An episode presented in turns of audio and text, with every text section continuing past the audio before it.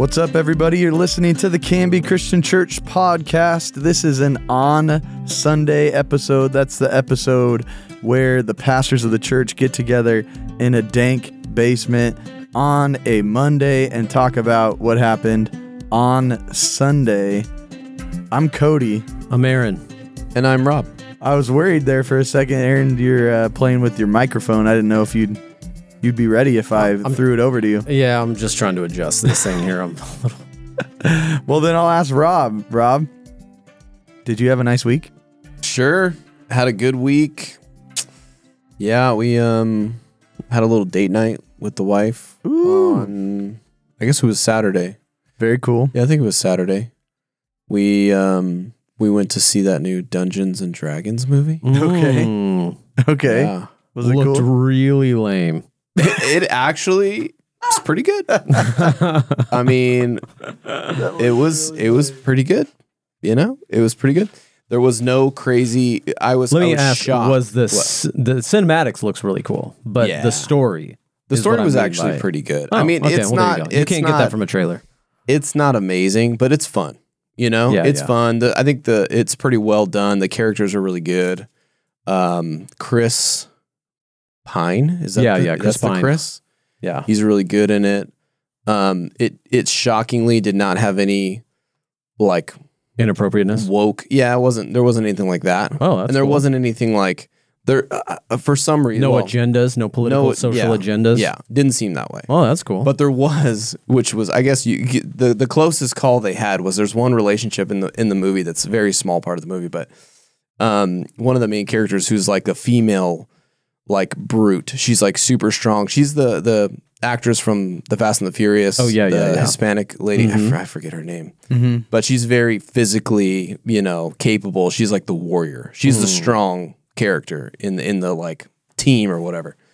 And um and she has she's like romantically interested in this guy. And Are you going to give the movie away? No, this is like okay. a very small part of the movie. Who nobody cares alert. who's listening to our podcast.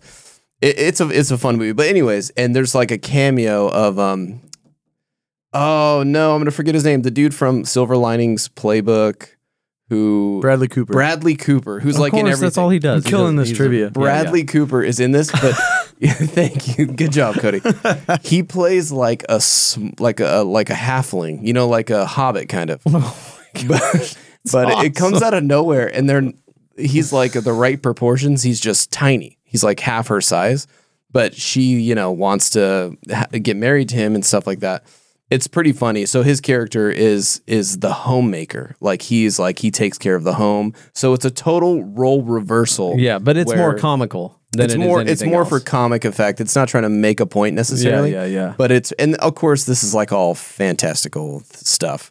But that was the closest it came to making some kind of uh you know agenda. But I thought it was actually really funny, and uh, it was an interesting point. Anyways, I thought the movie was fun. I had a good I had a good time. Hmm. Mallory was kind of like meh, okay, it's fine. Yeah. Um, Did she enjoy the company? Though? it's a good popcorn movie. She yeah she struggled through putting up with me Were you a Dungeons and Dragons guy at some Never. point? No, when I was a kid, it was, you know, I, yeah, when I was real little and it was kind of popular. So it'd be late 80s. It kind of had a resurgence because of Stranger Things, I think, as of late.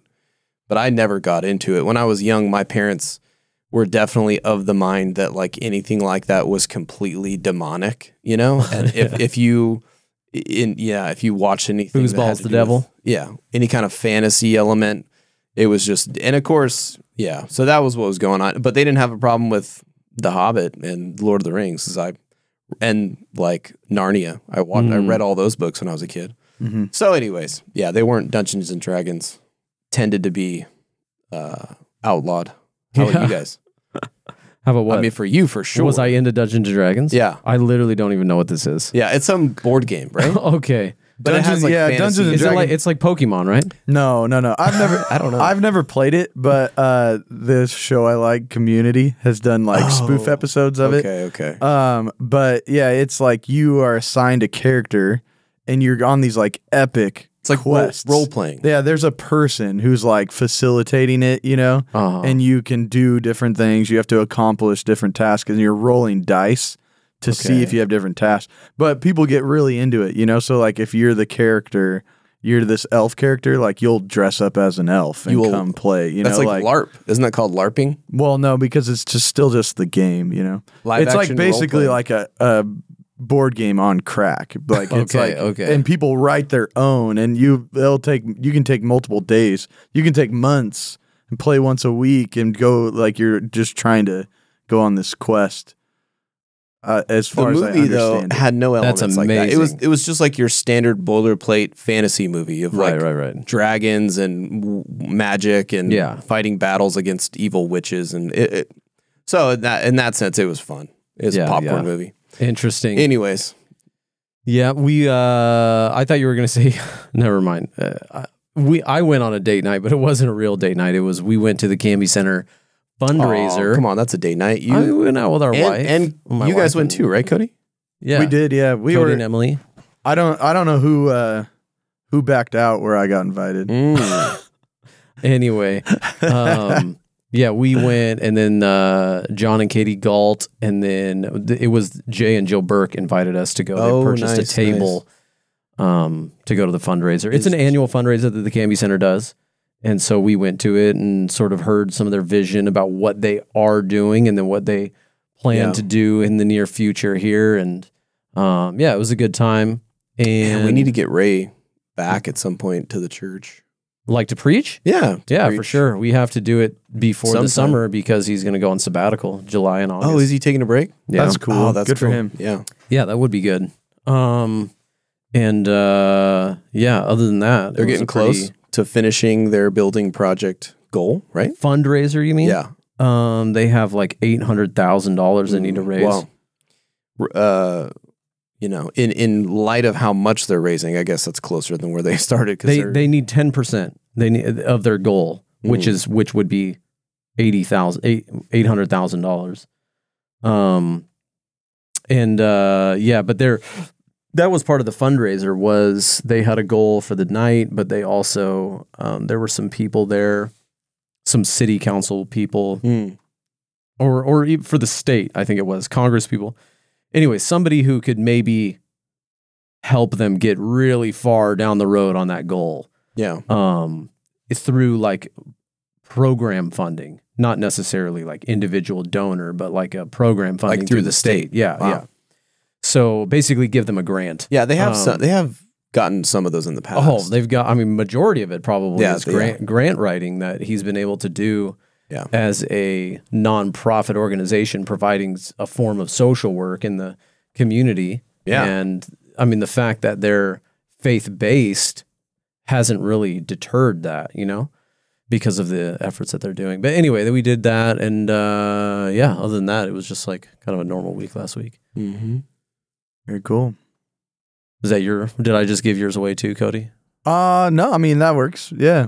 Or, or it was a busy Saturday. We had men's huddle. Oh yeah, That's Men's huddle first thing in the morning, Great and then I men's went from men's huddle to Tylen's volleyball game, from Tylen's volleyball game to Riley's soccer game. oh game. my goodness. then you know get ready for uh, for going to that.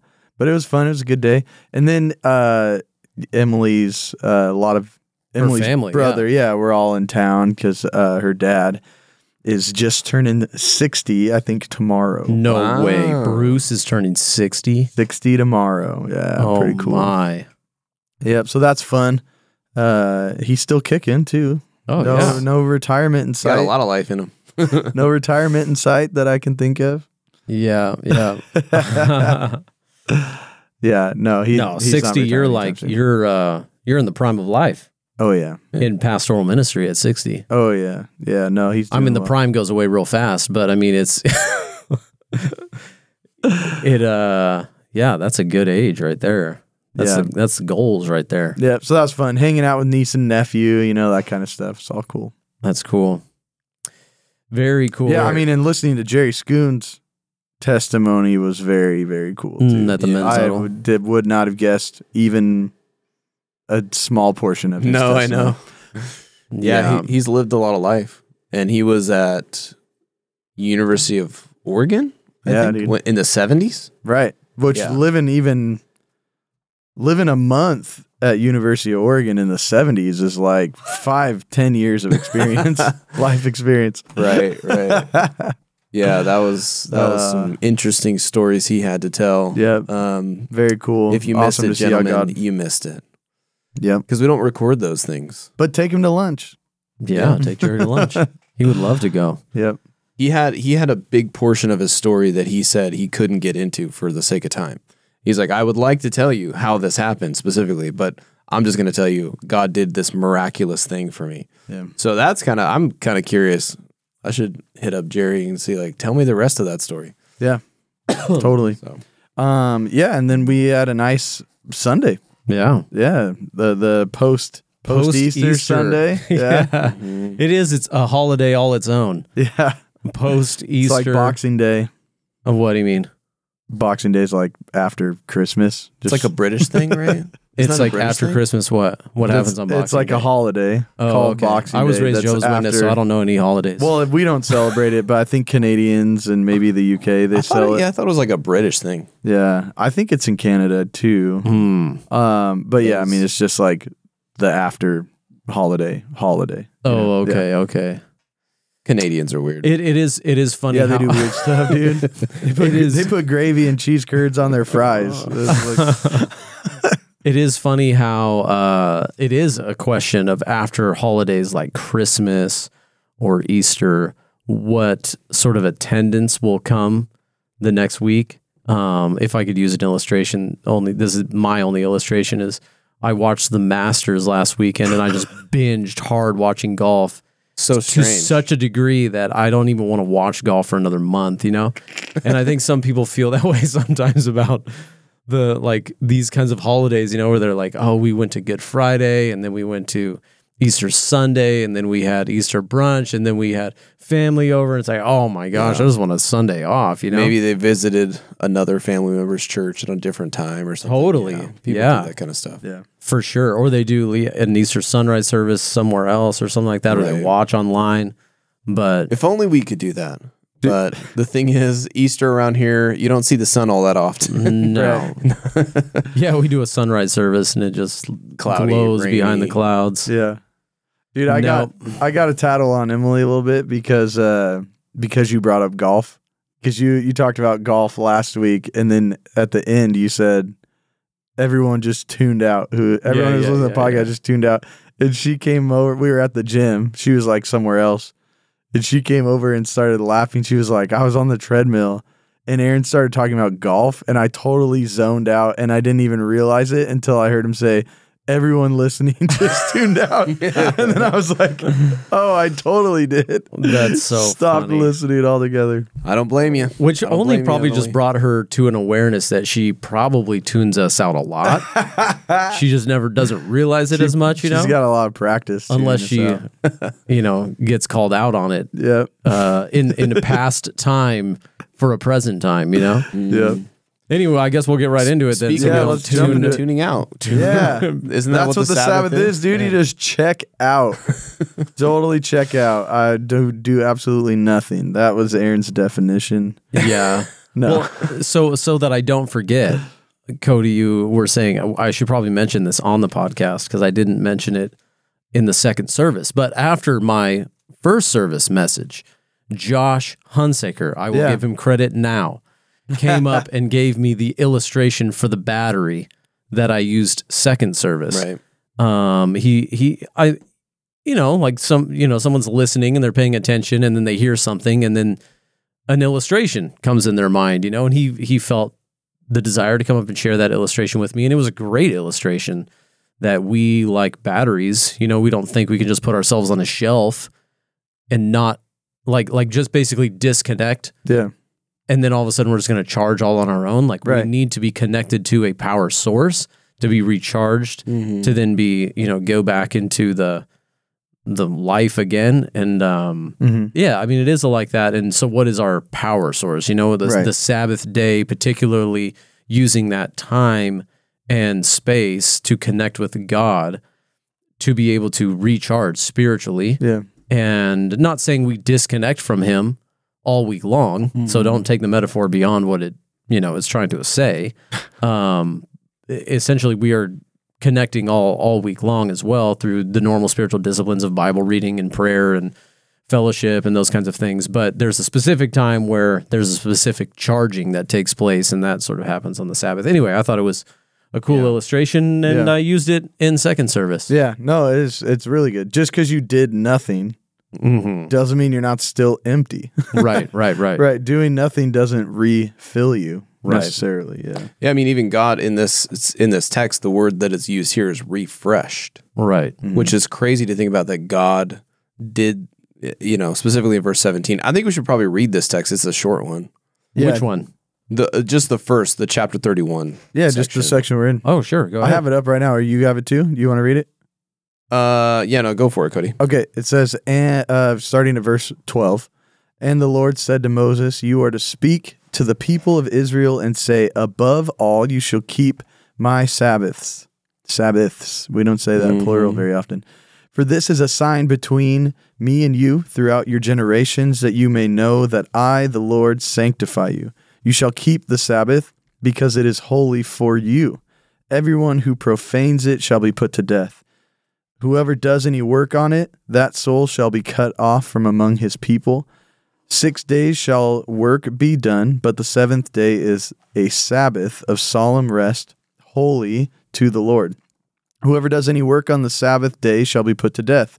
Therefore, the people of Israel shall keep the Sabbath, observing the Sabbath throughout their generations as a covenant forever.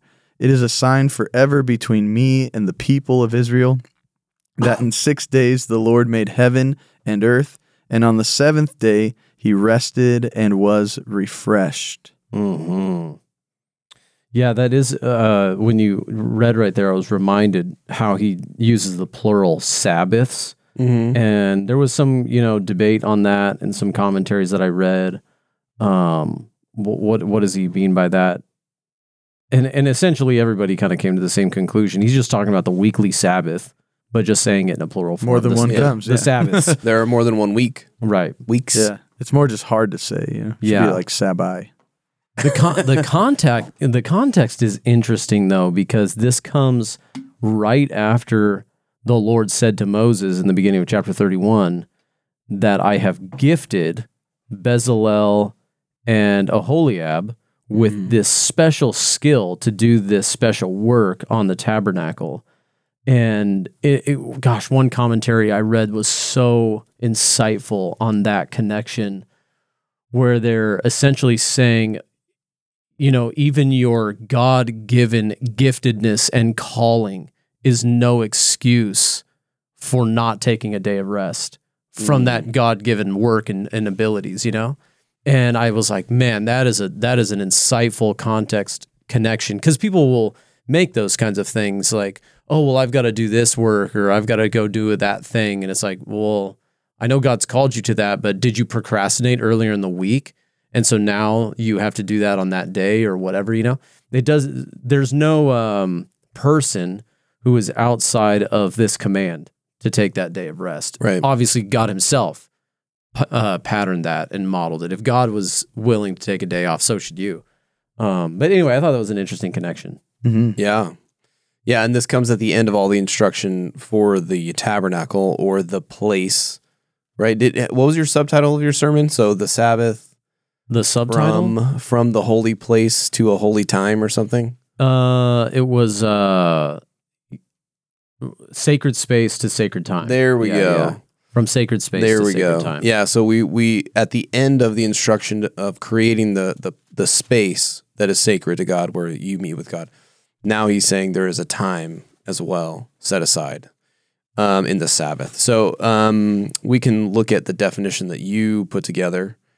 Um, di- was this like just from reading and stuff like that, or did you pull this somewhere? I mean, literally, I just like thought about it. yeah, because I it's was like, if someone was on the street or like I'm on a bus ride or something, and they're like, "Hey, can you tell me what a Sabbath is?" That that's probably what I would say. Yeah, yeah. Like- it's helpful because it there's a lot of repetition in this section, and a few of the things are in your definition, which is this: the Sabbath is a sacred day of the week for solemn rest. So solemn is in there, rest, of course, commanded and modeled by God for worship and witness.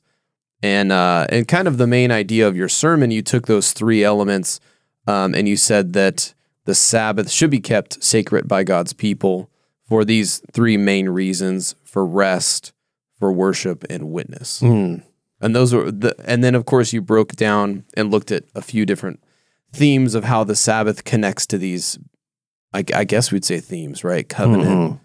and etc. So we can let some, look at some of those things. But I think that's a really good um, definition to to start from. Well, I mean, the word Sabbath, when you go back to its origin, means rest. Mm-hmm. Um, it's connected to the seventh day just because of the seventh day of creation, right? On the seventh day, God rested. Um, so, anyway, that's kind of where the definition, I guess, comes from a little bit.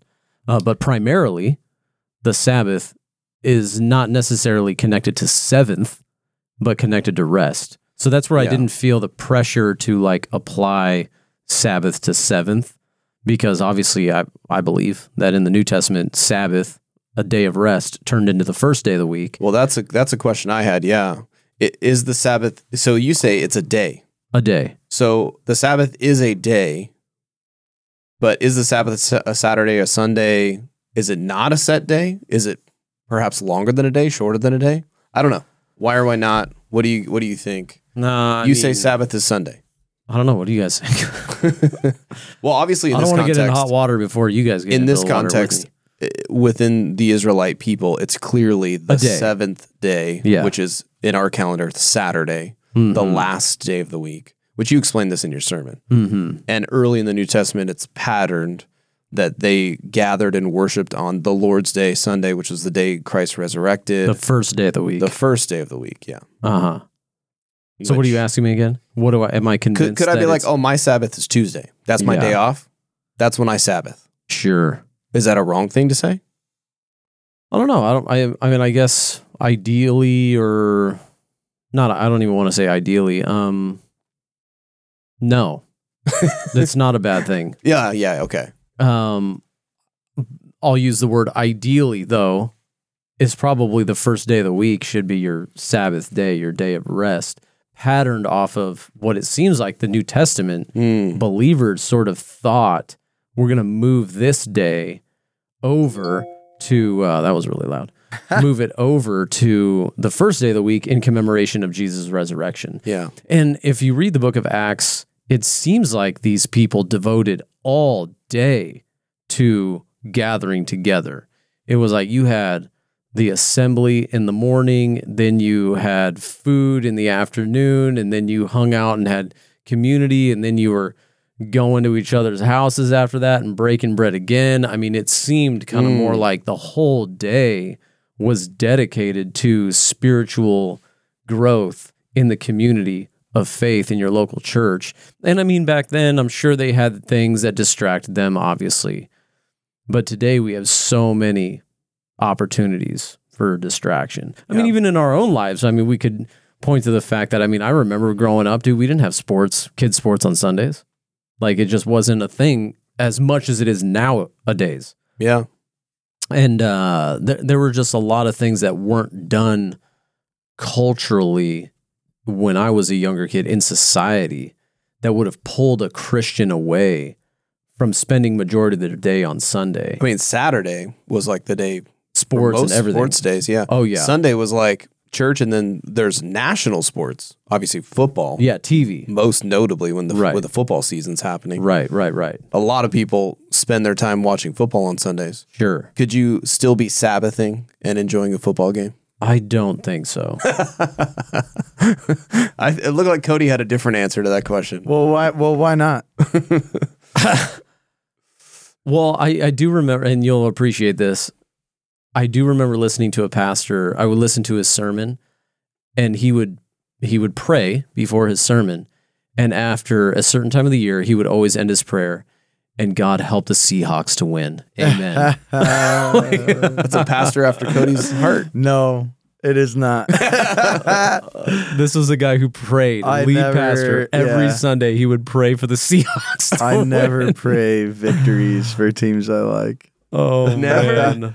I, well, I mean, I don't think God is doing that or or interested. Well, that's the thing is It's a fun little thing for me to get excited about, but it has no actual bearing on like my life. Yeah, yeah. Sure. really Your in any spiritual way. health. Yeah, exactly. Or I I ta- I anyone's. mean, I take it back. I think you could watch a sports game for you know a few hours in your Sabbath day or whatever. It's Yeah. not gonna. It's not hurting you. You're detaching yourself from normal Well, work. unless you're doing it with friends or family and you're not working. yeah, you're, not working. You're resting. Yeah, you're resting. You're you're hanging out. Your your mind isn't engaged in normal work activities.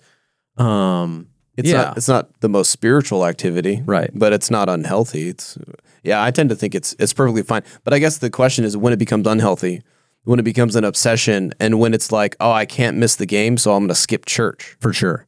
Then or I can't even think about the sermon that I'm listening to or the worship because I am thinking about Mm, the game. And oh, all the I gotta go get guacamole who's gonna be the starter and, Dude, the the the further north you get, the more uh, avid Seahawks fans get. uh huh. And my church in Tacoma, we would we'd plan for it. Like we knew, like 10 a.m. games, we'd look at them when the schedule came out for the season because Oh my goodness. attendance would be bad. Like people came, people come in their Seahawks gear to church to go home to you know to be ready to cheer Mm. for them. Like they were. I mean, that was like they had just won a Super Bowl. Like that was like the height of like bandwagon fanning Right. of Seahawks. But people are legitimately just real Seahawks fans too. Wh- But I mean, like seventy year old ladies are coming in their like Seahawks jerseys to church to head home, and we would like we didn't plan like important things on the Sundays where they had 10 a.m. games because it was just like it wasn't going to be good. Yeah. Gosh, it's What- so what- ironic that I'm preaching on the golden calf this week. Hey, dude. Yeah, dude. I, It my connects. remote, my remote fell in my couch, and all I wanted to do was watch golf. that was lyrics from a song. we golf uh, golf is another idol that is possible. But what do you call the um the fans of of uh, of the Seahawks? Like hawkheads or something? Uh, no, they're called twelves. Twelves. They're called twelves. Yeah, the twelfth man, eleven players on a Okay, on okay. a on the field. Uh, but the twelfth man was like copyrighted by some college, so they stopped calling them the twelfth man and just called them twelves. Mm, interesting. Like no no player on the team has a twelve jersey. The twelve is the fans jersey. Oh, so that's like a Seahawks thing then. Yeah, that's common in uh, every team. Every team has that same situation. There's Ye- only eleven people on. The, no, they don't. They don't. They don't know because this the fans of the Seahawks are an additional player. Like, but that's what he's saying. they ch- Literally every football team. no, they don't. They don't have the Seahawks fans. The Seahawks fans are so loud. Oh Cody is my so gosh! serious oh my right now. gosh. Like it, like it, it, it causes like it causes you know. Uh, They're spiritually present yeah, it, on the field. Absent in body, No, I mean, they- they present co- in the spirit. They're, they're so loud, like it's difficult for a quarterback to come and play in that stadium. Like there's more, you Yeah, know, yeah, uh, yeah, you know, false starts, and like they Okay. can't they can't audible at the line because it's too loud for any of their players to hear. Like it's uh, wow. Emily, Emily, tune it's an back additional- in. Tune back in, Emily. it's legitimately You're gonna fall on your treadmill, Emily. it's legitimately an unfair advantage Wow. that the Seahawks have. Okay. Yeah. Okay. So it We is generally the Sabbath is it should uh, it like should be practiced by Christians on Sunday. Generally speaking, that's a good practice. Yeah. Well, so what do you? I mean, like we call Sunday the Lord's Day. right. right? Don't forsake gathering. Like that's a real command. And that gathering is done on the Lord's day. But that one, I actually just ki- tried to look it up. The Lord's day is only used once in Revelation. That's like the only uh, Yeah. the only spot that that phrase is used. But we it's developed. Did you into look up look up the first day of the week? That's in Corinthians. Oh, where it says to gather on the first day of the week. Well, it says, and they gather on the first day of the week, Many or something times. like that. Oh, that yes, would be yes, in right. Acts and Right. stuff like that. yep, yep, yep, yep. But yeah, called the Lord's Day. But I, even that though, like I, I don't think it would be accurate to say that Sunday is the Christian Sabbath, Right. Right. Right. right? Like that that is not the Jewish. That is Sunday's not the the Christian version of the Jewish Sabbath practice, really. Right. Like it's different, and I, like that's where I would say, yeah, I think we have some freedom in Christ. Yeah, yeah, He yeah. came to fulfill the law, not abolish it, but fulfill it. And if you look at Jesus' other teachings regarding the things about the law, um, you know, I would imagine Jesus teaching. I guess th- this gets a little hairy. I'm not saying Jesus; these are Jesus' words. I'm not adding anything to the Bible. Oh boy. like so, so just this is Caution. purely Cody's imagination. Don't try to take this as scripture. But I would imagine Jesus saying, like, you heard it said, you know, observe the Sabbath, but I say, trust in the Lord and honor him and set aside time for him every day as much as possible. Like go far beyond a Sabbath to dedicate yourself to Christ. Sure, or but how? Do, but how? So Lord. here's here's our question: How do you do that as an individual yeah. on another day of the week when other believers? Because there's a we are we have to confess we're having this as a individualistic society discussion, Right. Yeah. and they would never have understood the Sabbath day as an individualistic right. only. Mine's Tuesday. Yours is Wednesday. Like Yeah. that. That would be crazy. to that would Jewish be people, indiv- yeah. They, Well, they did, would have been did you look s- at what the Hebrew practice was of Sabbath? Did they gather on the Sabbath? Um, Did they mostly just stay home? Well, they I certainly actually did. don't know. They certainly did all of that. They certainly gathered. yeah. Yeah. Okay. Um, and had a meal together. They they they, they have instructions for things like that. That was previously cooked because they can't cook it. Right. Hmm. Um, nevertheless, there always has to be a social aspect to our observance of the Sabbath or our observance of like a you know our solemn day of rest. Like it can't just be oh me and a you know podcast and I'm just gonna walk into the woods and just have my like day or whatever and just do that every week like and neglect church like what you know what I mean like Yeah. at that point what what are the other alternative options is just a highly individualized re- religious life, religious experience, or something like that. And but I, I agree with you that there is definitely the open door, certainly in seasons of life and things like that. Um, but I think overall, what we see is the overall neglect, probably of, of a day. Mm-hmm. Um, the other thing too, I think, is like you were saying, asking earlier, Rob, is like a whole day, right? I mean, does it have to be a whole day? What if you had like the evening on one day and the morning on the next day or something like that? Yeah. That could be something different too. Yeah. Um, Well, maybe this is important to clarify though. Like, what do you mean by like taking that day? Like, what do you mean by? Because you're not referring to like the Jewish traditions of Mhm. you know you're not you're not saying for a whole day you won't walk past no, the no, no, limit no. of steps that makes it work. right. You're not saying you won't. You Yeah, know, yeah. I mean, that's that's like extra biblical. You're right. No. That's but that's what I'm saying. Like, so what do you mean by like taking a day of Sabbath? Like, which Yeah. part of the Jewish Sabbath are you referring to? Sure. And that's what gets difficult is like, Yeah. I'm talking about Sabbath as we know it from scripture. Which a, a solemn day of rest, holy unto the Lord, thinking of God. Right? Sure. Yeah. And I'm sure, like Michelle said to me after my sermon, because I ask her every week, what did you think of my sermon? And most weeks she doesn't give me very much um, by way of critique. But she said something like, I wish you would have given more application, more ways that we could rightly practice this Observe. solemn day of rest and Yeah, yeah. observe it as, you know, individuals or as a church or something like that. And uh, I understand that pressure to hear more of that. And I think that the Jews had that same pressure. And so they created these extra biblical Right. laws Yeah. The Talmud, right, and other other sort of teachings, whether those were written or just oral traditions that were that became ridiculous, to which Jesus chided them over. Mm-hmm. You are imposing the laws of man and yet neglecting the laws of God. You have made this a burden and not a a, a blessing that it was originally intended to be. So that's that's where my hesitation Right. comes from to like give a specific these are the things you should not do these are the things that you ought to do Yeah. on your solemn day of rest whatever that is Right. i think you absolutely by principle should have a time set aside in every week where you're saying I am not going to be distracted with the busyness of life, whether that be work or play. Instead, I'm going to engage in my spiritual life and I'm going to plug in here, both me and if I have a family, a fam- my family are going to do this for the purpose of spiritual rest, worship, and witness. And w- again, whether that's like an entire day where you're like, I, I I'm not even going to watch a football game. I mean, that's maybe a little overboard.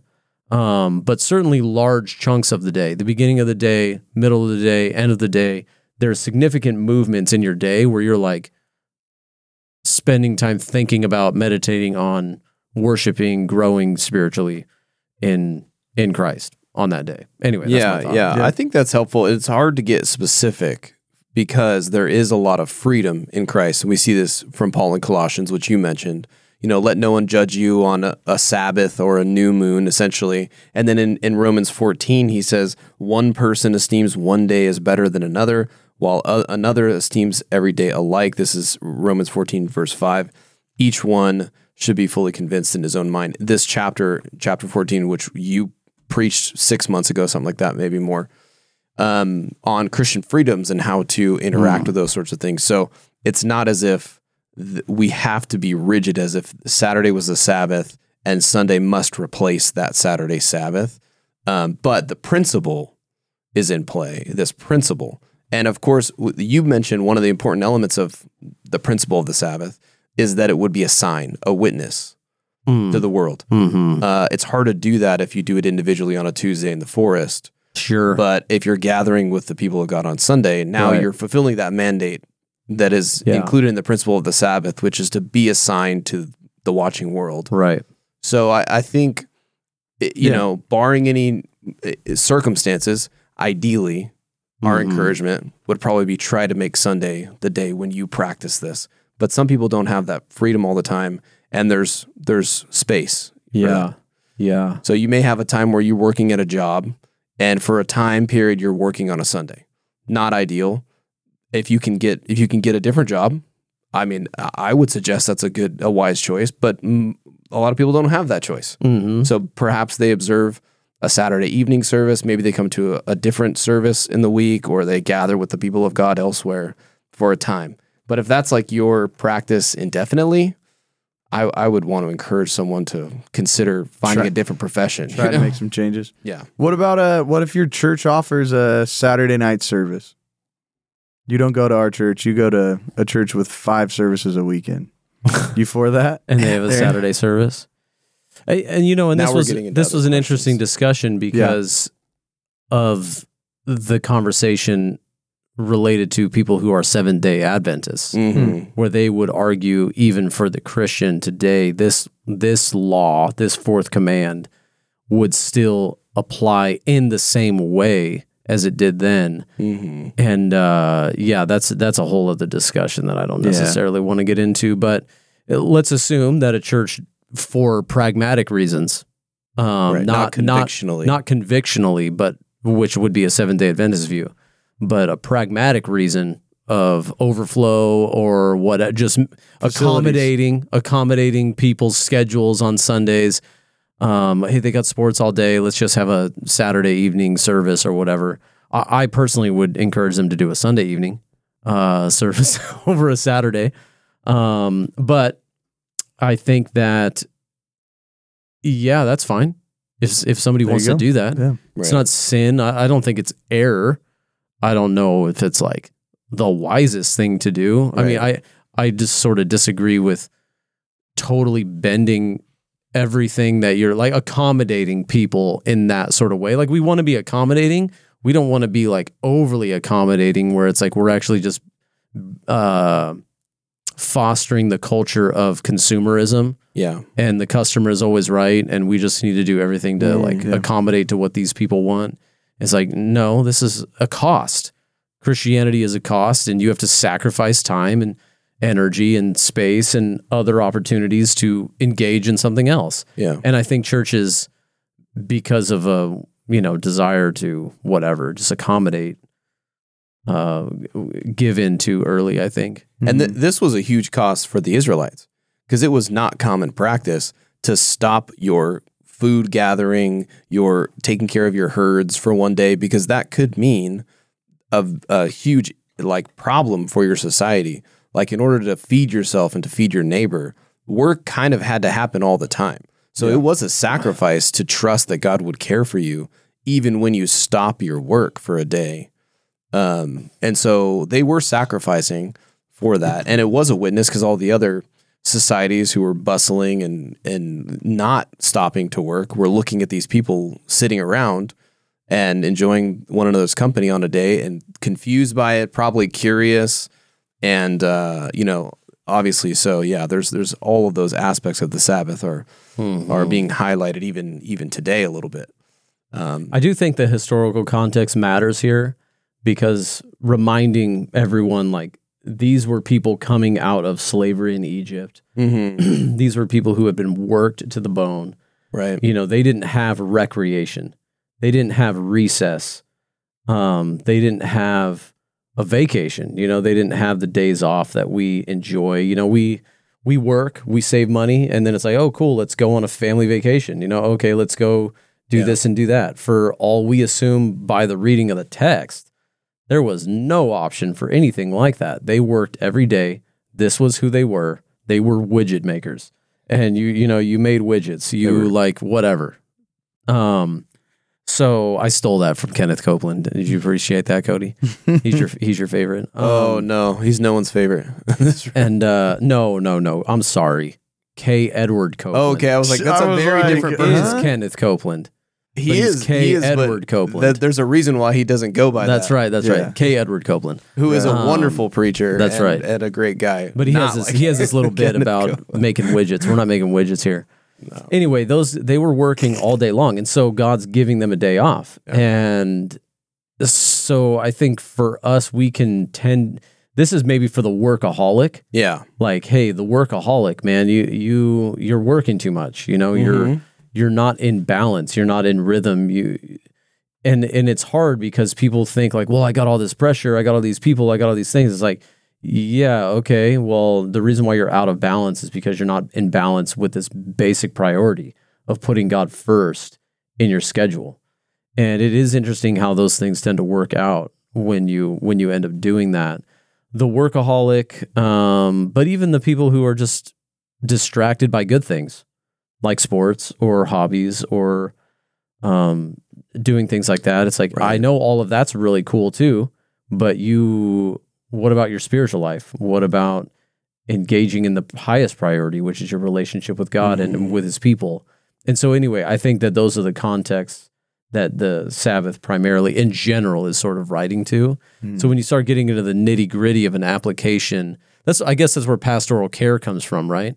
You can't necessarily say in general do this, Right. but if I know, like if I have a conversation with somebody and I hear what what their weekly rhythms are, I'd say when. So when are you like taking time off to be with with Jesus? You know, um, and gather with His people and grow spiritually. Like it looks like you're really busy with a lot of stuff that is very unnecessary. And yeah, you're in a busy season of life, but you're making those choices to do that.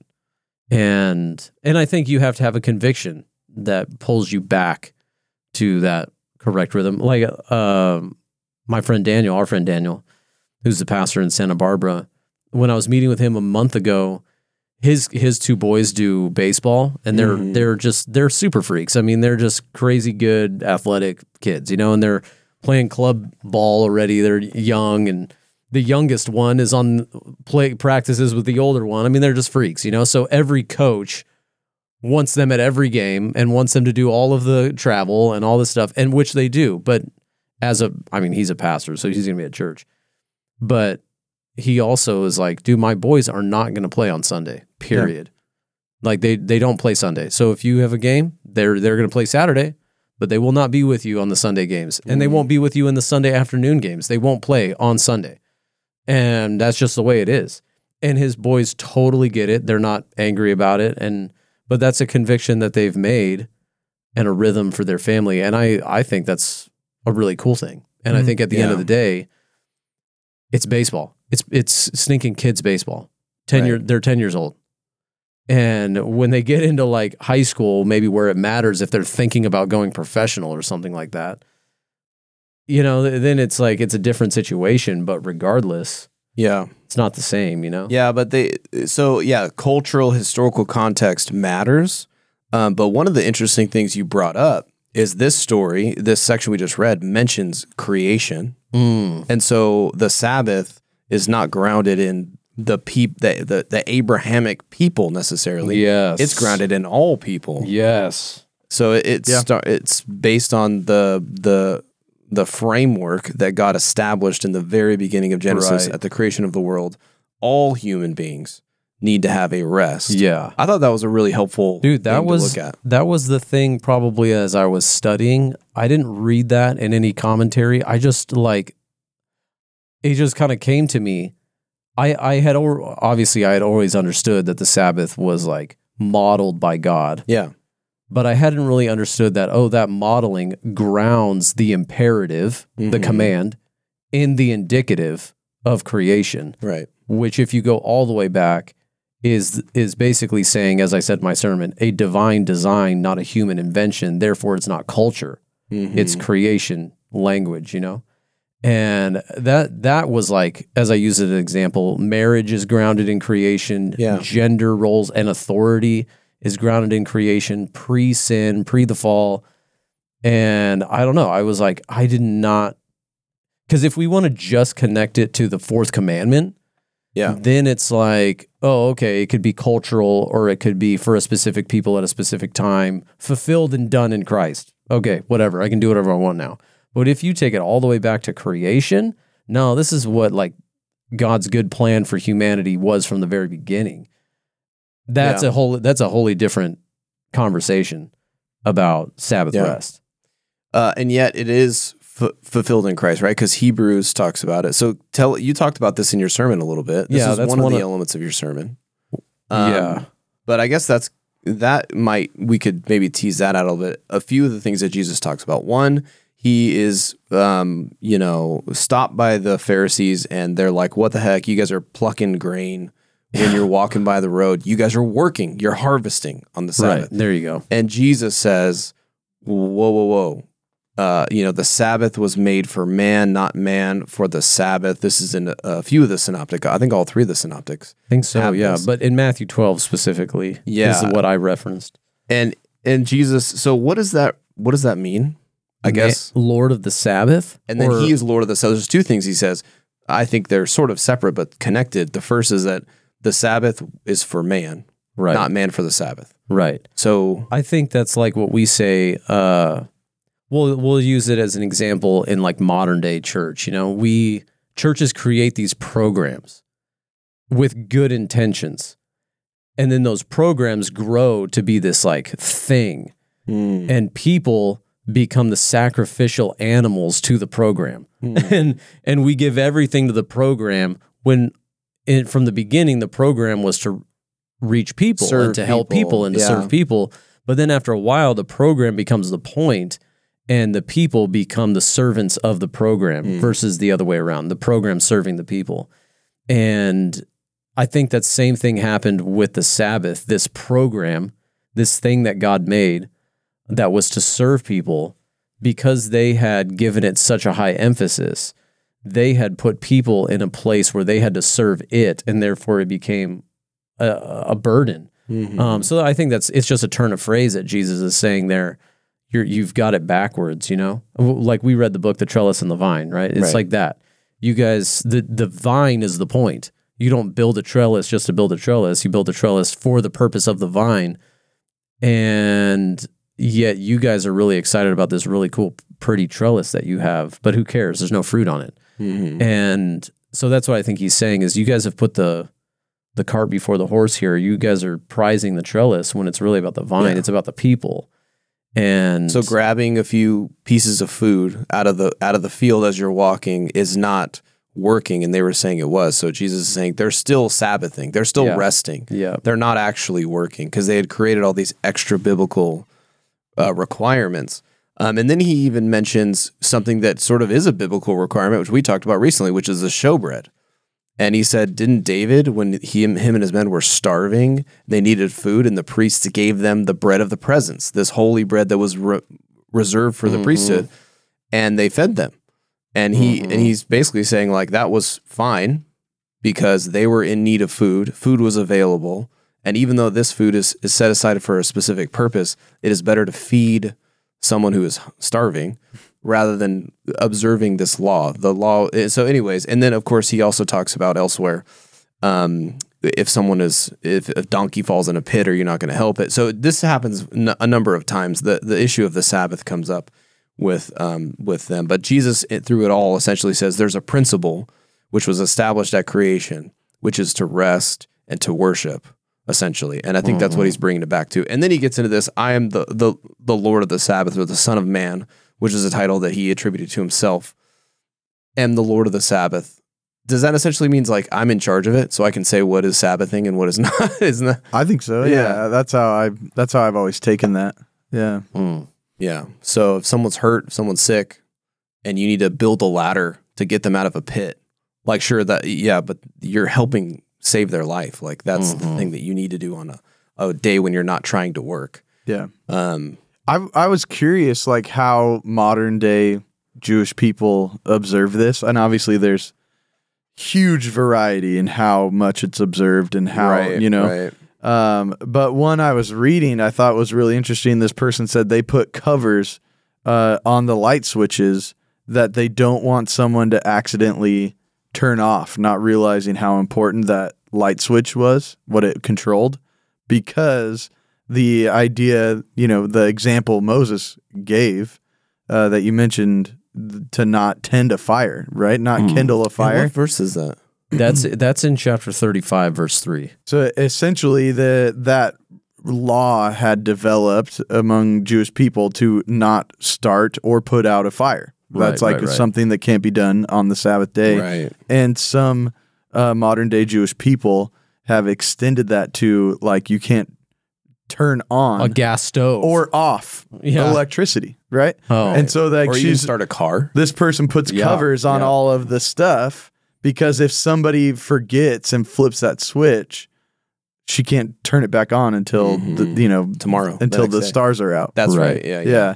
Um, which is interesting because what they but like you know this person said they have some stuff that's on timers, but I set up the timer when it wasn't the Sabbath, you know, like to go on and off. I put food in a crock pot or I made food. I put it in a a warmer that's already turned on, but I won't turn it on on the Sabbath and I won't turn it off until the Sabbath is over. Mm. Um, but some of that that kind of goes to the like, and and the person said somewhat ironically, like there's some modern day inventions that have made the Sabbath a lot easier, made my Sabbath practice easier, which is like somewhat ironic because the Sabbath, you know, I mean, I guess they don't have the teachings of Jesus, but the Sabbath was made, you know, for man, not man for the right. Sabbath. to like, be restful. You don't these- make all these schemes to try and uh, Exactly. yeah, overcome it. But like I also there's something also really kind of beautiful about that to go like, you know what? You know, say we're gonna do a Sabbath practice on a Sunday and we go, I'm gonna put some a little bit extra work in on Saturday night and there's gonna be food prepared and ready and I will have, have to do minimal work when I Mhm. get home from church because it's gonna be ready for me, you know? I think there's something to that too yeah, for Yeah. sure. to be like there's a day where like i'm gonna get a little extra done some other day and i'm gonna be able to really really rest really really engage Yeah. like this person said like they sh- they shut down all their electronics at least 15 minutes before the sabbath is about to start you know and they said like and i probably probably get the best rest of my life Yeah. because there's no electronic keeping me up Yeah. you know and it's really like Yeah. it's actually there's some of those practices you could see why I if if you were someone where you're like i connect with that i'm going to make that a part of my sabbath habit mm-hmm. like and it's going to actually make me engage with god more it's going to actually make me love my family more uh there's some of those that probably you you could look into and and kind of create Yeah. your habit your style of exercising a sabbath you Right. know? No, those are great. Those are great points. And I like let's use going to church as an example of that, right? I know I I I do this some weeks and I always am happy when I do. I get my clothes ready Saturday evening for Sunday. so when I wake up in the morning, I'm not like looking in my closet half asleep, going, "What am I going to Yeah. wear today?" You know, That's funny. Actually, same thing here. when I, when I do it, when you do it, it's it great. makes it yeah because Yeah. i'm trying not to turn the lights on and Right. wake emily up Right. you know and it's like actually when i just had the clothes ready you know it's actually Yeah. so much nicer I know. I just yeah, you but that's being intentional to just be ready for the day and you're you're anticipating the day and thinking about that. And we do that sometimes when we know we have a busy day coming up. Um, we'll we'll prepare the day before, but I think it's definitely good to do things like that on the Lord's day. But I mean, I think on a practical level, there are probably some things that would be helpful for us to do to engage spiritually. Um, even like away from a church gathering, right? We we leave church, we go home, we have lunch, whatever we do, we go out to lunch. But like I think for us, technology has made things easy. Technology has also made things easy to not connect. I mean, a lot of things and worse, so we yeah. escape what like Yeah. a football game or something like that used to be that that was the only distraction we had to fight against or whatever, you know? Um and and again, that's not even the end of the world, but now we have our smartphones and we have the ability to connect through email and text messages like with work or with we set our schedules for the next week, you know, those kinds of things on a Sunday afternoon. Like, why are we doing that? Hmm. Why are we scrolling Instagram or Facebook or whatever? Like, why are we engaging, plugging in to that power source when we should be disengaging from that Yeah. and plugging into something else? That's my opinion. yeah I'm not saying somebody, you know, is in sin or in error if they're on social media, those kinds of things, Right, if right. they're on their solemn day of rest. but, But are they resting? uh, well i was gonna say 100% there's some people listening to this right now going like if i'm honest i could use a day of no social media For sure. like i could use a day of no tv i could use a day like i would be more connected i've actually i've had this conversation a long time ago with my counselor about like when i get stressed out i'm like i need to do like something chill for me you know yeah, yeah, yeah. and I go like watch TV or like, you know, watch a YouTube video or watch a sports game or whatever. And it's funny how like those are my go-tos, but I wish like when I like take an actual nap, like Yeah, I'm yeah. more fresh. When I read the Bible, when I take a passage of scripture and meditate on it, like I actually feel more energized. But those are never my go-tos Right. when I'm tired. And it's it's just kind of an interesting thing that like I'm not sure what is going on inside of me or maybe I don't practice the habit enough, but like for some reason when I'm tired, when I'm stressed, I immediately run to things that don't make me less tired and don't make me less stressed. And Yeah, I, yeah, yeah. And I don't know what it is like in me, you know? For sure. I mean, it's human nature. Yeah. If I could tease out, I, I mean, I like to use the phrase a lot, but the therapeutic deism. Yeah. I think this is where, on the subject of Sabbath and rest and sort of unplugging, is where you start getting into language like, or or a weird space where I think some people it's just therapeutic deism. It's like a there's a spiritual proverb out there that says, "Oh, do this or do that," you know. But there's not necessarily a belief in God per se. And I remember listening to a sermon from a guy three years ago, four years ago maybe, and I literally got up and walked out because he was preaching on the Sabbath, and he was quoting all of these people. He started quoting this Catholic guy, then he quoted some uh, psychologist, and then he quoted an atheist. Where an atheist, so he's quoting this atheist, and he's saying that the the atheist said, "I'm going to take up the practice of Sabbath as an atheist," and then wrote of his experience from like I guess you would say from a psychology perspective or a mm-hmm. therapeutic perspective and talked about the benefits of taking a day off. And so the preacher is arguing you should take a day off. Even an atheist is getting the benefit of it. And I'm like, time out. Hmm. we are not talking about Sabbath in the same way then. Yeah. You're Yeah. talking about taking a day off. In in the good of creation, God would say, "Yes, take a day off." We can we can argue there. But that's not Sabbath. That's defined later on as a solemn day of rest where you're plugging in to worship Yeah. the Lord. That's what Sabbath is. Yeah. What that atheist experienced was just taking a day off and experienced in general what God created from the very beginning as a good pattern for human living and flourishing. Right. Yeah. Uh, but that's not Sabbath. But this pastor is confusing, confusing his audience in thinking that an atheist can do Sabbath, or Right. you know somebody who doesn't believe in God Such a good point. Yeah. can do Sabbath, and they can't. Right. Um, they're they're practicing a day off and in a general Sabbath, but not in an intentional. I'm engaging with God, and and so there's a lot of language today where they talk about social media. You have a social media. You need to choose a day in the week where you're just disengaging from social media. That's true if you're not a Christian. Yeah. That's just true. Yeah. Um, you probably would have psychological benefits, physiological benefits from not being on social media 24 7. or at least just like Social benefits. or le- and and stopping some of the psychological like destruction. Yeah, like, yeah, like yeah. if- For sure You know what I mean? Maybe you're not. It's not helping all that much, but at least it's not destroying your psychology any more than it already is. For sure. And I mean, obviously, there's benefits to social media, but Yeah, yeah, yeah. everything in in moderation. Moderation. Mm. But that's that's what I'm saying. You don't have to be an a, uh, a Christian to benefit from a, a break from social media.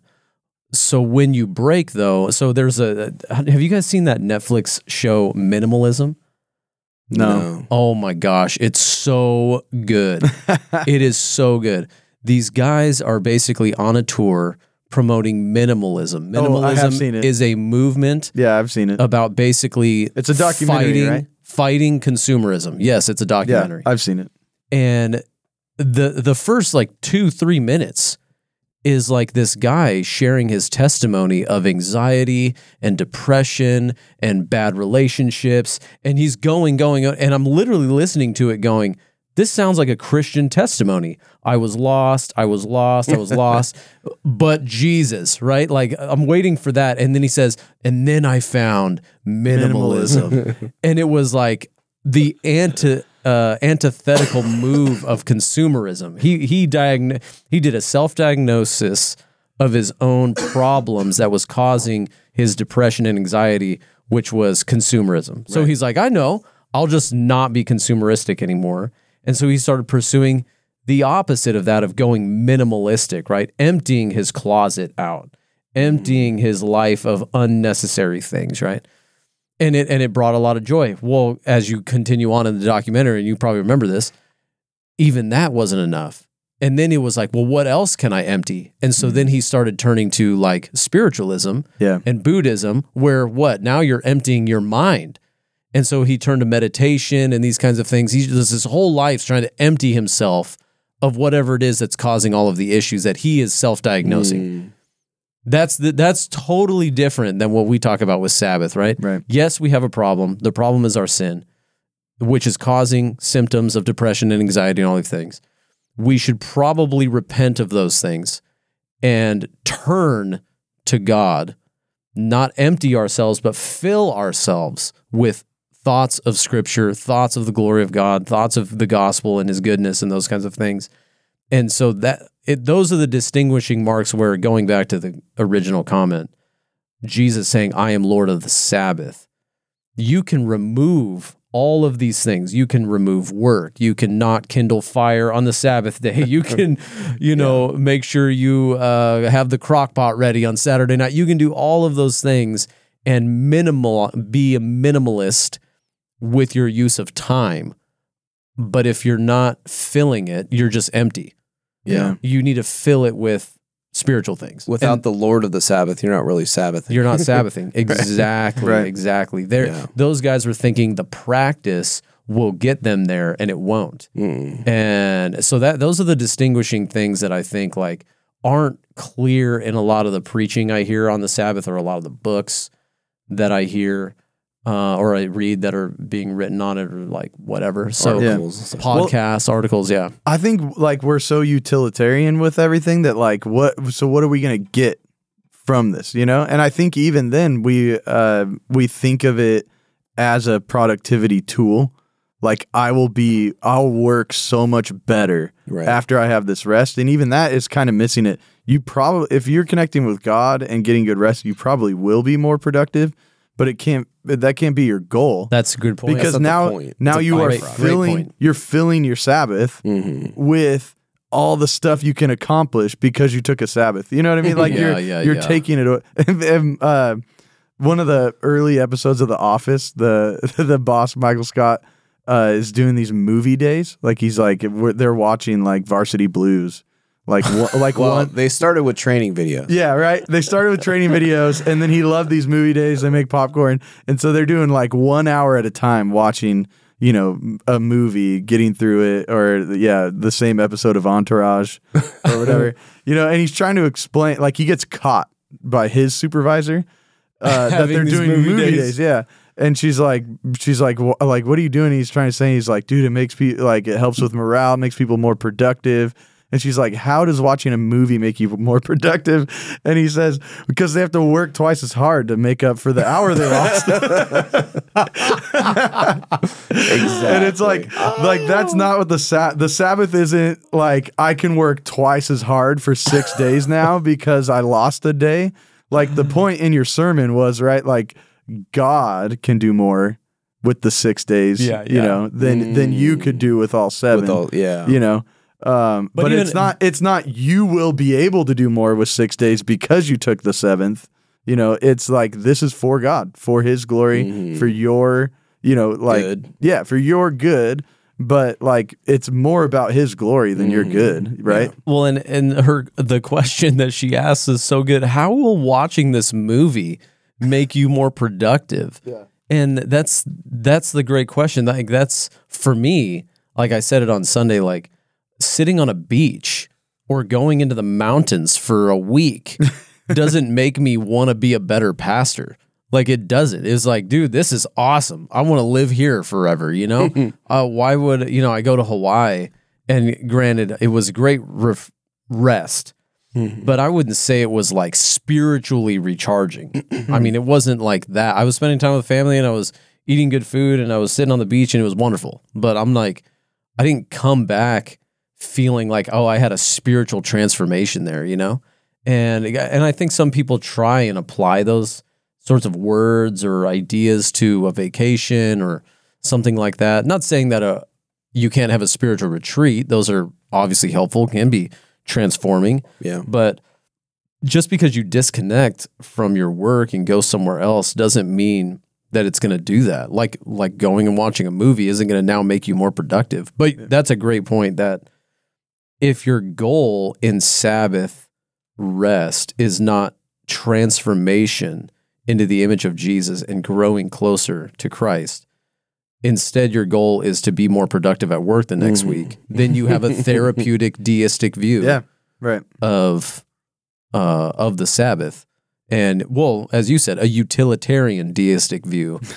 You Yeah. know, it's more about what how this is going to make you a better boss or employee or more financially savvy or something like that, you know? Yeah. One other uh, thing that maybe we'll close with this. I know this is a bit of a downer to close on, but the element that you didn't really talk much about at all in your sermon, but is repeated several times in this passage, which is if you don't observe the Sabbath, you will die. Oh, I talked about it. You may yeah, you, you mentioned when early in the I mentioned it twice. Yeah. I mentioned it under command and That's I right. mentioned it under covenant. Under covenant, I focused on the phrase where he says you will be cut off yeah, from your your people. soul which- will be cut off. That's true. That's the verbiage. Does that mean die or does that mean like ousted or maybe bo- obviously both? it would it would both apply. I think both the you'll be put to death and you'll be cut off from your soul will be cut off is a is a spiritual statement. Mm. Interestingly, the f- the phrase the image of cut off right isn't that connected to circumcision? So you Yeah. will, you will be cut off from the covenant people, Hmm. and and so in that sense, I, I mean we'll say it on the podcast here. You're the foreskin that's being cut off from the people. Like, Yeah. Being removed. this is this is the from the Bible, right? This is the Right. image that he is using here. And he's trying to shock factor these people into the dangers of unbelief. right. And so Yeah. I, I I connected that phrase to the co- the Sabbath and the covenant, Mm. but the death I connected to the command, um, because obviously going back to the garden, God gives a command to Adam to not eat of the fruit, and he, Yeah, and he okay, breaks breaks the command yeah. and he eats. And you're like, whoa, that's kind of a harsh command back then.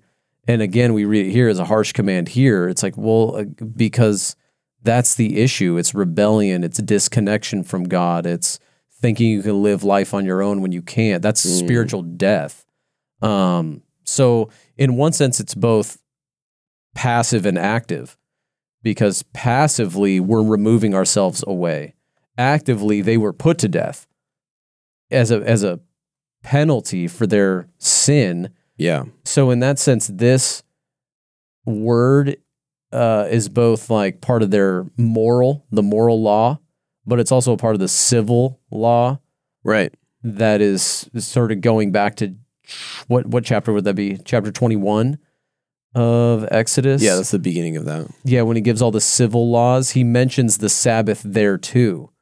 And he mentions that they shall be punished there as well. That's But- true. I What mean- verse is that? Do you have it? No, I'd have to find it. Anyway, it's in there. Correct me if I'm wrong though. Like there isn't an example in the Bible of someone being put to death for breaking the Sabbath. Is that our Bible trivia? I don't. I mean, I, I, don't know it. No, it I- could be. I I don't- don't, It could be trivia for me, but I can't I don't think know of anybody. one. I mean, and there, even it seems like be The Pharisees don't seem like they were confronting Jesus to take him to be sentenced to death. yeah, that's a good point. They're just like, "Whoa, you can't do that." They're like mad at him. Right. But I it doesn't at least the vibe of the story doesn't read as people who are like, "We finally got him. We can kill this dude now legally," you know? Mm-hmm. So I, I don't know. It seems like maybe that wasn't a super common practice. You had probably would have to be pretty like blatantly, maybe even like purposefully, like to you know a pagan extent, like I'm gonna dishonor the Sabbath. You know, like I'm gonna specifically not keep it. You know, yeah. for that to be a thing that And it's probably happened. connected to other sins that are committed, which are also capital. But- Yeah. And like the next text that we're going to get to in chapter 32 has an, thousands of people are being brought to justice and capital punishment. uh, We'll, we'll get into it next week with the golden calf because they were refusing to stop their idolatry. And it's like basically if there was someone who was not going to honor the Sabbath, uh, then that's uh, basically what they're doing. They're they're dishonoring God and they're disobeying. But it is a harsh punishment. Um, and I think it's helpful to understand how serious God takes Yeah. this commandment. You know, I think that's that's what's being communicated here. Yeah. Uh, And I mean, and I think you're right. As we extend this into the new covenant, Jesus has fulfilled the law. We are still inviting spiritual death into our lives when we don't have space to connect with God. Like we are, uh, you know, we are making ourselves very, very vulnerable to the type of soul crushing, you know, spirit killing kind of uh, lifestyle. Yeah. You know? That's right. It was in chapter 23. I found it laws about Sabbath and festivals. Yeah. That was that's an interesting one because he also says, uh, "Oh yeah, and d- if you have anybody working for you, Yeah. don't make them work either. No animals should be working." Which is kind of a funny if like if you're a Christian boss and you're like, "Oh, I mean, I'm taking the day off. Yeah, I I- mean, all my like all my people are working. I'm Yeah. still making money Right. on the Sabbath. You know what I mean?" He's like, "No, no, no. That's not how it works." And that's why Chick fil A is not open on Sunday. it's crazy, but it's like there's some people who That's take it true. to that point. That's why a lot of people are mad. They want their they want their chicken sandwiches. They don't even flip the lights on. but we don't want to judge In and Out because by God's grace they are open on Sunday. yeah, yeah. because they all understand that you can also celebrate Sabbath whenever you want. They That's they true. recognize they're not a church. There's freedom in Christ. Yeah. In all things. Um, but it's a serious in it's a serious non-essentials liberty Mm, in all things. charity. Cool. Yeah, there's a few mentions of the Sabbath prior to this, but this is when we wanted to take a longer time to talk about it. And even in one sermon, that's not even quite enough. There's like more that you could have said, and that's why we kind of went long even today. One of the things I didn't really say that I I, I had a seventh point, and it Oh, was boy. it was consummation. Mm. So the end, the ultimate rest. Oh, Come on, dude. I Isn't mean, that what Hebrews four is mostly pointing it's at? It's certainly pointing to Okay. that. Yeah, And okay. and so I kind of threw it in there, but I didn't make it a a teased out longer point because I would have gone another eight minutes or something on it. But that's another C in there, dude. Come on. Yeah, you, it's a you lot of alliteration. you don't think people will work in heaven? Oh no, I think they Randy Randy think, Alcorn will have, you work. I think they work, will have but some words for you. I think that you- they rest like you wouldn't believe. Well, here's the thing: is work is a pre-fall activity that humans were created to do, but work was not post-fall difficult. Work became Yeah. hard when Adam was cursed, and the sweat of your brow you will work the ground. but work was still not rest. You know, God worked and then rested. No, but it was like a fulfillment of the way that we were created. Right. So, in some sense, work is not actually corrupted. Sin corrupted work Right. and being active and that kind of thing. But what I'm saying is there will be work in heaven, but there will also be rest in heaven. Yeah. Well, at The that ultimate point, rest. all work is enjoyable. For sure. All re- like you know, heaven is a wholly Yeah. different situation. There's no thorns and thistles there. no, no, no. nice. Well, should we uh, Let's transition. let's move Should we keep going? If since we're talking about resting, uh, let's highlight some people. Some people who, like to rest who a lot. work, who work for free for us. Both our volunteer of the week. Okay. Volunteer of the week. Yeah, we do this section to highlight the people that made it possible for us to rest Mhm. because we made them keep working. That's not totally true. No, that's not totally true. They're but- enabling us to do what we need to do. But who is our volunteer of the week? Does somebody want to announce it? I don't have my sheet up. How dare you? The volunteer of the week this week Nominated by Ashley McCartney. Yeah. Yes. Okay. Yep. I'm remembering now. Go ahead. is uh, a new member to our church, Amanda Hamer. Amanda Hamer, who is helping out in our kids ministry. She was also she has uh, quite a bit of history helping out in children's ministry, and she did a bunch on Easter. You didn't. You didn't pause long enough for. Can you announce it one more time? Go one more time. what happened? Amanda Hamer. My gosh, you guys! I was like, what is happening? That's the last time I let Rob announce the volunteer of the week. He left no no pause for applause. You need to just cut in on him. Sorry, Amanda. Okay.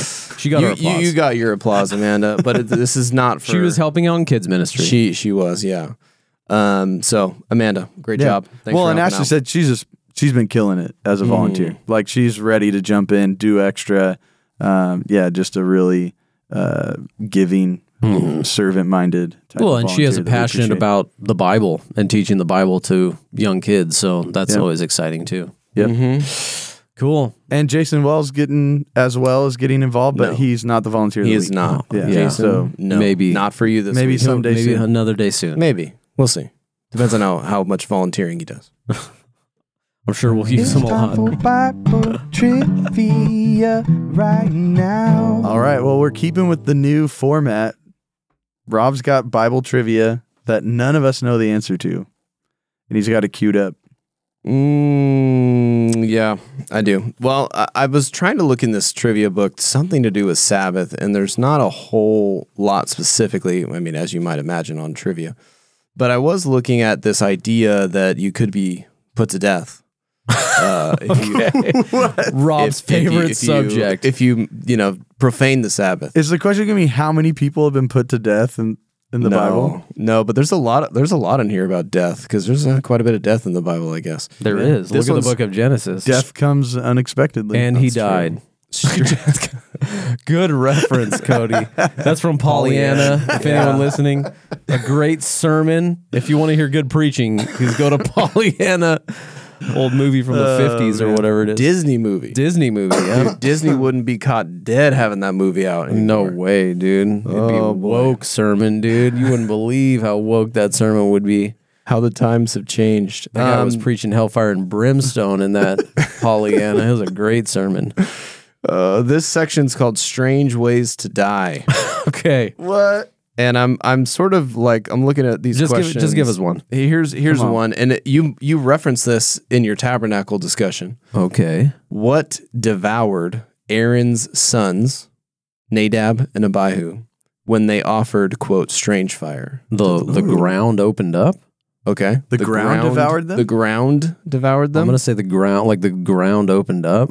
The Oh. earth? Oh no, no, no, no. that Is might be right. Th- that happens multiple times. What devoured them? I, I'm actually going to say fire. I'm going to say like a pillar of flame came down and. But that I, could I can't be quite right because they offered strange fire on the altar. That's what's coming to my mind. But swallowed by the earth is also another question. I think the earth opened splitting up. open. Yeah. okay. Cody, any any? What's your? I mean, A lion came out of nowhere. I yeah, I would say you guys have the most likely ones. So maybe mm-hmm. I'll I'll just a Pulse- cougar. pull something out of thin air. I'm gonna say a uh, what's the animal with like the the the bird, but it's got the head of a lion Minotaur. and it's like and, a griffin. yeah, a griffin. I'm gonna say a griffin devours them. Uh, I was right. Fire from God. Leviticus oh, 10. fire from God. Okay, Leviticus that's fine, that's 10. fine. We kind of believe want to you. read this. We believe you. I honestly was not wants sure. to though. read We're it. going long here. So they were devoured by fire because they offered strange fire to the Lord. He can't and, stop um, himself. They profaned the place of worship. You know who I'm Yeah. thinking of is uh who's the girl who rebelled against Moses? Korah. Korah, the ground opened up for her. That's probably right. Let's check on that one. Let's just. That's one of the questions in here. I think it's that. Yeah, I think the ground opened Um, up for her. Swallowed gosh. him up. Let me see.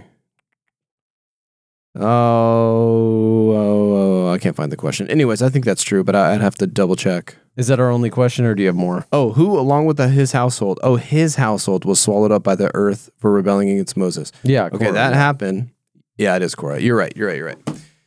Okay, so that did happen to Was Korah. that that was the one? Yep. Leviticus 10, though, too, says a fire came down from before the Lord and consumed Nadab and Abihu, and they died before the Lord. Mm. Boom, dude. Don't be don't be messing around with strange fire or profaning the Sabbath. Mhm. Dude, I'm actually kind of worried now because one of our youth group camping trips, Mm. they were selling this stuff in the gift shop that you throw into the fire and it makes it turn all these weird colors. Ooh. Is that strange? But were you doing it on an altar dedicated to the Lord? The altar of incense in the ta- in the holy place. In the holy place? Yeah, So I'm safe. you're probably good. You're probably Okay, cool. That's just normal witchcraft.